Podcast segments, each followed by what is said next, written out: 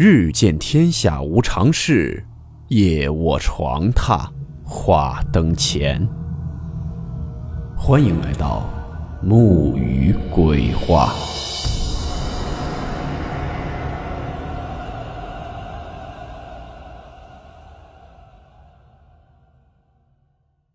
大家好，我是木鱼。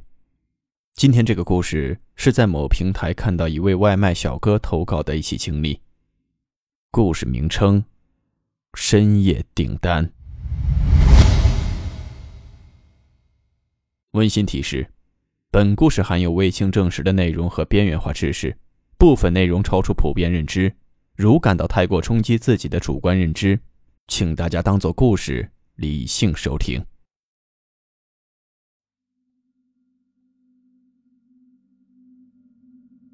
一句老话又说：“常在河边走，哪有不湿鞋？夜路走多了，总能遇见鬼。”其实，经过我所了解，很多从事夜间工作有些年头的朋友，还真的多多少少遇到过一些解释不清楚的奇怪事情。有一个职业大家肯定不陌生，外卖派送员，也是无论昼夜风里来雨里去的不停歇。今天这件事儿。就是一位外卖骑手一次离奇惊险的派送经历。小刚之前从事过很多工作，摆过地摊被追得满街跑；小推车里的玩具和眼泪也曾经洒落过一地。改行做销售吧，任务没达成也要接受处罚；在街边餐馆做服务员，也成天被人呼来喝去，指指点点。可以说，小刚在社会底层已经满身伤痕。内心也是一片死灰，前途也是一片暗淡。他也曾经多次想过一走了之，但终究有些责任还是放不下。在餐馆打工期间，还被厨师长打，追得他是满屋子跑。后来才知道，那个勾引他、逗他玩的服务员，原来是厨师长的老婆。小刚说：“既然命运总是要我被追着跑，那还不如我主动跑起来。”于是，跑腿做起了外卖小哥，还贷款买了个摩托车，考了个驾照，上了个牌照。可是刚开始车也不熟，路也不熟。于是呢，他决定先从晚上跑起。深更半夜的，这路上车也少，人也少，这样呢，最起码还有一个熟悉的过程。可谁知道，送餐没几天的一个晚上，就遇见了一件怪事儿。那次大概是凌晨一点左右，有人点餐，先取餐两个烤鸡蛋，一个烤火腿肠，备注肠要烤硬一点。收货人是桂女士，桂花的桂。这次送餐的地方她一次也没有来过，是一个特别偏僻的小区。一路上摸索着，还算是顺利找到了地方。等小刚到了指定的楼层，那位桂女士的住户门口时，却发现。他的房门是大敞着的，但是屋里没有开灯，里面黑黢黢的。敲了敲门，也无人应答。那就打电话吧。电话接通之后，是一阵女人痛苦的呻吟声。这女士支支吾吾的说是在浴室摔跤了，起不来了，让她进去帮忙扶一把。但是送外卖呢是有规定的，坚决不能进客人房间。公司呢是属于经营场所，可以进，但是进别人家里面不行，那性质可就大不一样了。可是规定是死的，人是活的，总不能见人有困难不管不问吧？小刚用手机照着亮，就进到了那个屋内。他刚一进屋，就突然闻到了一股香味传来，不是饭菜香，也不是那种花草香，而是寺庙里面的那种香火味的香。有些人习惯在家里点个香，倒也不奇怪，所以小刚也没有多想，循着那女人的声音就找到了主卧的浴室里。用手机照亮，只看见地上是白花花的一片，看样子是那个浴帘被扯落在地上了。不过看那浴帘的形状，下面好像有一个人。小刚伸手准备去扶，这女人的声音竟然又从浴缸里面传来了。说了一声“来了呀，小哥，我在这儿呢。”小刚这才看见，在浴缸里面躺着一个女人。她的面相可能是在四十岁左右，一件黑色的睡裙，额头还在往外渗着血，但是不多，应该只是一点擦伤而已。上前一问，这桂大姐啊是独居，一个人泡澡的时候看着电影，结果看饿了就叫了份宵夜。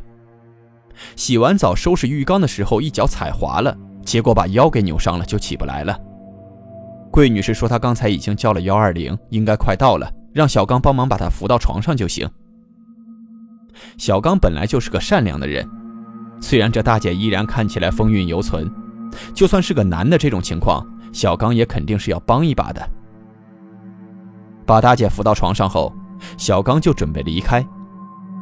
但是此时大姐就一把拉住了他，说家里的电闸也坏了，自己一个人挺害怕的，让他陪着说说话，等救护车来了再走。小刚呢，则是面露难色。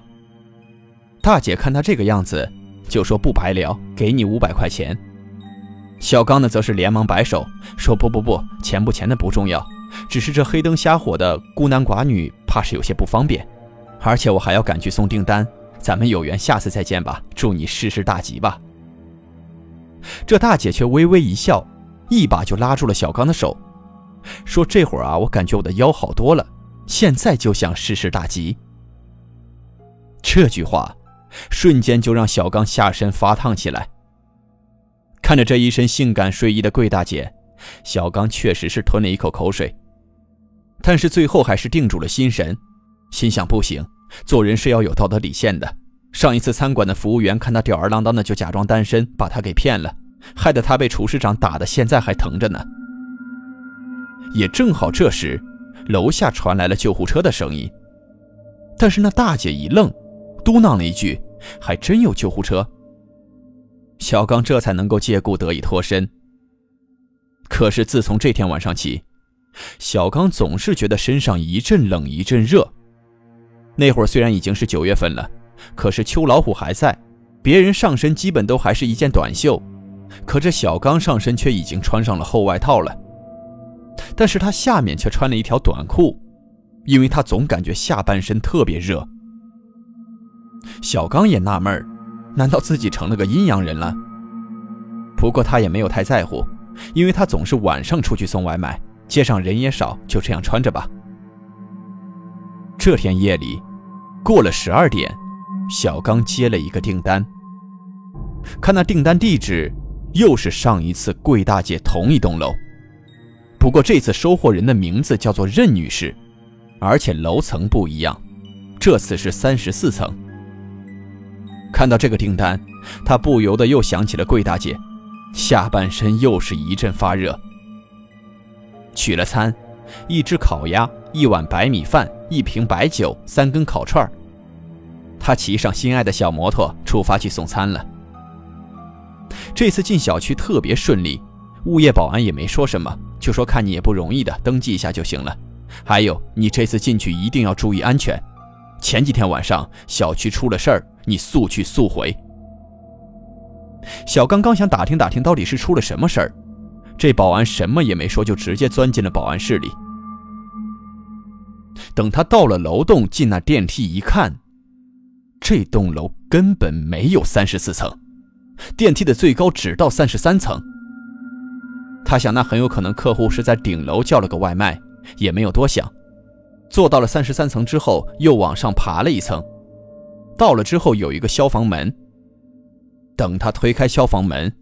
就看见了一个穿着红裙子的女孩，正趴在楼顶边缘，也就是顶楼的阳台边，好像是正在那儿眺望着城市的风景。此时的小刚心中已经有些警惕，大晚上的这小姑娘一个人在这里，不会是要想不开了吧？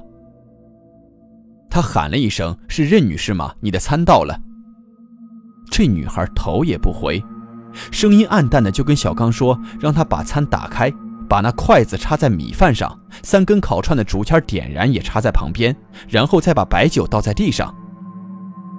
小刚再傻也知道饭菜摆成这个造型是什么意思，当即就回绝了，说送达即止，祝您用餐愉快。还有，您可千万不要想不开呀。听完小刚的话后，那姑娘却突然莫名其妙地哭了起来。小刚看这情形也有点担心，没有马上离开。那个小姑娘哭了没几声之后，又开始咯咯咯地发出一种笑声。准确的说，也不是一直在笑，就是那种边哭边笑的感觉。不过全程那姑娘是背对着小刚的。小刚犹豫了一下，还是喊了一声那个姑娘。声音停止了。紧接着就是看到那个姑娘开始往小刚这边靠近。她是披散着头发的，但此时她正在后退着，一步一步的往小刚面前走了过来。或者说，小刚此时已经分不清他是正面对着小刚还是背面对着小刚，因为那个走路的姿势感觉就是在正常走路，但是那个样子，却像是一个背影。此时，小刚想要说话，却发现喉咙里面像是有个塞子堵住了，发不出任何声音。现在他再也不是个阴阳人了，连他的下半身也凉了。就在那个小姑娘马上就要到小刚身边的时候，突然就感觉有一阵冷风从后脖领子里灌了进来，接着，一只冰凉的手从背后拉住了他。回头一看。正是上次的那位桂大姐。正在他吃惊的要跟桂大姐比划前面那个姑娘的时候，却发现眼前的那位任女士不见了，而自己此刻竟然已经站在了顶楼的阳台之上，怕是再多一步就要跌落这百米高楼。小刚是一阵后怕，颤颤巍巍的就准备从阳台上退下来。可是此时。那任女士的声音又从前方传了过来。小刚转身再看，刚才百米高空也变成了顶楼的地面，此时阳台两面竟然都是地面。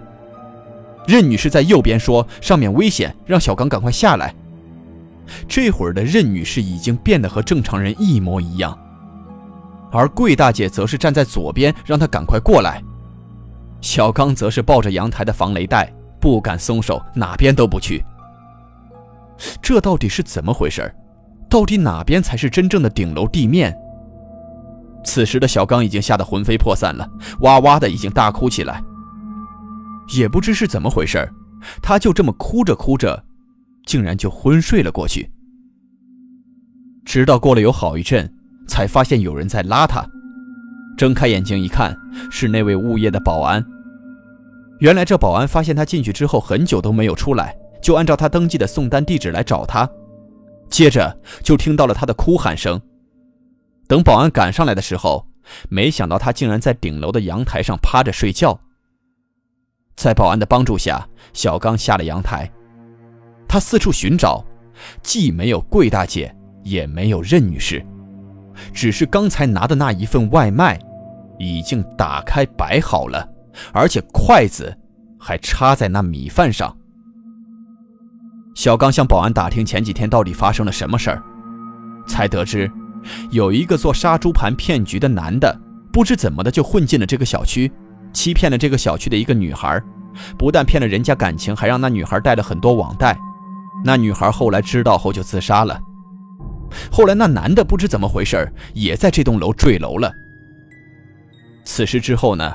小刚并没有感觉很害怕，还是坚持送了一段时间的外卖，因为他明白一个道理：即使穷困潦倒，即使要在黑暗中与各种人打交道，只要不做亏心事，只要与人为善，只要守住心中的一份正念，自然一切都能逢凶化吉。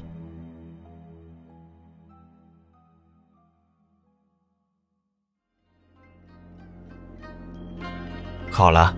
我们今天的故事到此结束，祝你好梦，我们明晚见。